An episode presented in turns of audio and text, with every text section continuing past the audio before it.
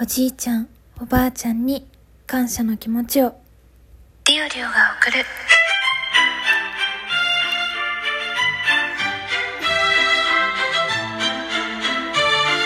と社会人女子の声ブロ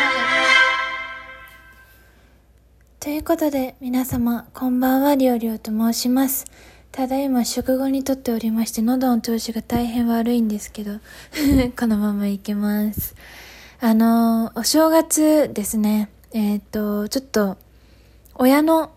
実家、つまり私にとっては祖父母の家にちょっと帰省しておりまして、あの、っていうのももう、あの、私のおじいちゃんおばあちゃんってもう一人しか今残ってないんですけど、その一人に会いに行ったっていう感じなんですよね。皆さんはおじいちゃんおばあちゃんまだ生きてますか？って聞いても人によって全然違うと思うし、まああの皆様のご年齢、リスナーの方はね、ご年齢によっても状況は様々だと思いますけど。あの、じゃあもう一つ。あなた方のおじいちゃんおばあちゃんは、どうやって亡くなられましたか？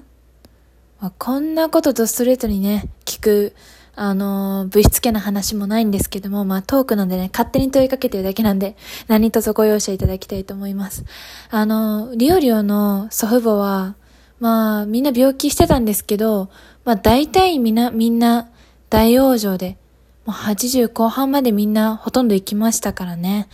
あの、もう十分長生きして、なんか十分老衰と言ってもいいぐらいの亡くなり方だったんじゃないかなと思います。一人、認知症と悪性リンパ腫。一人、えー、あれは低血圧によるショック死。一人は、うーん、あれは何だったんだろう。あれは、心不全かな。まあ、心不全はほぼ老衰と言っても過言ではないっていうか、まあ、そんな感じで、失礼。あの、みんな、大往生だったんですよ。本当に。80以上、あの、平均年齢よりは生きてくれて、あの、料理をもう全員を見取ることはできなかったんですけど、ただ、最後一緒にさせてもらった人もいたし、本当に亡くなる直前ギリギリまで挨拶に行けた人もいたし、挨拶できた人もいたしね、本当の本当の突然のお別れっていうのはなかったので、あの、自分は割と幸せ者だなと今思ったりするんですけど、まあ、そんなことは置いておいて、まあ置いとくこ とでもないんですけどね。あの、まあ唯一残ってるあの、祖父母の家に行きました。で、あの、正月の三が日の間にね、行ったんですけど、まあ、料理をあんまりね、知らない家とか、知らない人のとこ行くの、あんま好きじゃないんですよ。泊まるのも含めて好きじゃないんですけど、ただ、あの その、遠いところなんですよね。片道5、6時間、まあ6時間ですね、かかるところなので、まあどうしても日帰りは難しいっていうことで、泊まりだったんですけど、ここ近年ですね、まああの、もう、相方というか、何ですかね。まあおばあちゃんなんですけど、だからおじいちゃんを亡くしたおばあちゃんが一人で住んでるんだけど、もう一人で生活もできない状、一人で、じゃじゃ間違えた。一人で生活してるんだけど、あの、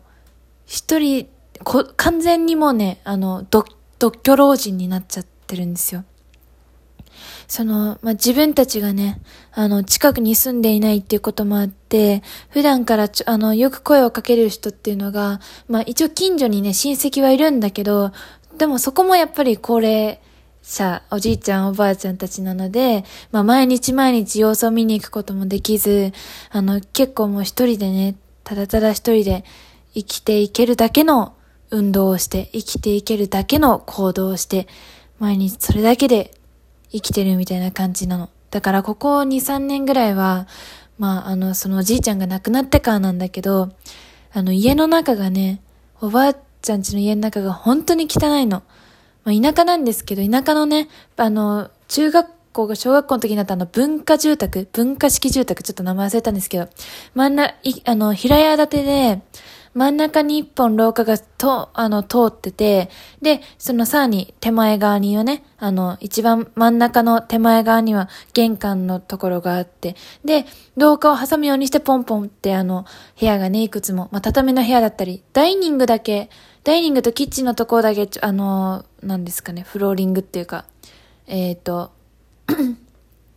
畳じゃないんだけど、それ以外の部屋は全部畳が敷かれてて、っていうようなお家なんですね。あの、文化住宅みたいな感じで調べてください。昭和の家の建て方のやつです。で、まあ、それなんですけど、あの、本当に、おじいちゃんが綺麗好きな人だったらしいんですよ。亡くなったおじいちゃんが。で、あの、おばあちゃん割とね、生きてれば、生きていけるんなら何でも大丈夫みたいな強い人なんですよ。まあ、強いのは、あの、素敵なことだし、あの、子孫としてもね、ありがたいことだし、あの、自分もね、勇気をもらえたり元気をもらえることもちろんあるんですけど、いざ尋ねるとなるとね、覚悟がいるんですよ。その、今回は私と、あの、両、私の両親と、あの、兄弟と行ったんですけど、まあ、あの、雪が降ってましたのでね、雪が降ってる地域だったので、あの、父はね、あの着いた途端、あの、雪かきをね、してくれたんですけど、あの、母と兄弟とで、あの、私とでね、家の中の掃除に取り掛かるわけなんですね。もうね、あのね、なんて言えばいいんかな。なんか、どこを吐いても埃が舞うし、あの、埃だけじゃなくて、あの、なんか、亡くなられた後とかね、死骸、虫。の、例えば卵とか、まあ、生きてるものも含め、もう、蜘蛛の巣も張りっぱなしだし、大変なことになってるんですよ、うちの中が。そのおばあちゃんの行動範囲が広い家の敷地の中でもおばあちゃんの行動範囲ってめちゃくちゃ限られてるから、その限られた行動範囲のところは割と、まあ生活できる状態なんだけど、それ以外のところは、もう、あの、そういう状態では残ってないんですよ。その、普段から行き来してれば、その家はね、あの、そこに人が住まわないとどんどん朽ちていくみたいな話は聞いたことがあったんですけど、たとえその家に住んでいても、部屋を使わなければその部屋ってどんどんダメになっていくんだなっていうのを改めて感じました。本当に、もう着いたその日は、掃除と換気とお布団も干さないともう使い物にならないし、何かと洗濯とか全部布系のものは全部洗濯しないともう汚れだったり何だったりで使い物にならないし、食器だってちゃんと洗わないまま置いてあったりするし、本当におじ、おじいちゃんじゃないですね。まあおじいちゃんがその亡くなってからのおばあちゃんの生活能力の低下具合を身に染みて感じております。そしてか感じました。今年も。あの、もう正直料理はね、なんて言うんかな。虫がそもそも苦手なんですよ。虫がそもそも苦手だし、汚いところが、その、あの、やっぱある一定のラインを超えると、やっぱりきついんですよ。それがたとえ親戚っていうか親族のものだったとしても。あの、なんか、ね、やっぱ、その、目で見える埃だけじゃなくてやっぱ匂いだってあるし、あの、触覚っていうか触れた感じ足がベタつくなとか、なんか手にいろんなもの引っかかるなとか、ザラザラするなとか、そういうものをもう感じるのがやっぱり、まあ決して気持ちよくはなくて、あ掃除がね好きな人だったら掃除しがやるわって思えるかもしれないんですけど、あの、なんか、そう思えなくてですね、私はそこまでできた人間じゃないというか、掃除に対しても別に、あの、前向きに考えれる人間じゃないので、だから、まあだからといって私がここで喋ってね、まあおばあちゃんが変わるわけはないんですよ。な、わけはないんですけど、あの、ただ、本当に80、も90手前ですね。ベージュまでまあ、80代後半ではあると思うんですけど、おばあちゃん、ちょっと正確に年齢言えなくてマジごめんなんだけど、ベージュまでは行ってない86ぐらいだと思うんだけど、今。あの、が、の、あの、やっぱり膝とか腰を痛めてるような、あの、ご高齢の方が、広い家に一人で住むって、やっぱり全然気も回んないし、環境も整えられないし、料理だってまともに作れないし、排泄だってまともにできないし、入浴だってまともにできなくなるんですよね。だから、あの、自分が今後、まあもう20年、30年経ったら、今度は自分が親のことを見なきゃいけない番になるし、そういう、あの、高齢者としてあの、もう両親のこと見なきゃいけなくなるし、がっつり、がっつりな高齢者として、20年も経ったらがっつり高齢者なんだけど、もう、見なきゃいけないし、世話しなきゃいけないし、家族としても、本人としても気持ちよく生活ができたり、満足に生活できるには、どうしたらよかったんだろう、どうしたらいいんだろうっていうのも改めて感じさせられました。まあ今回はちょっとね、愚痴っぽい喋りになってしまったんで、ちょっと聞いててね、不快に思われた方もいるかもしれないんですけど、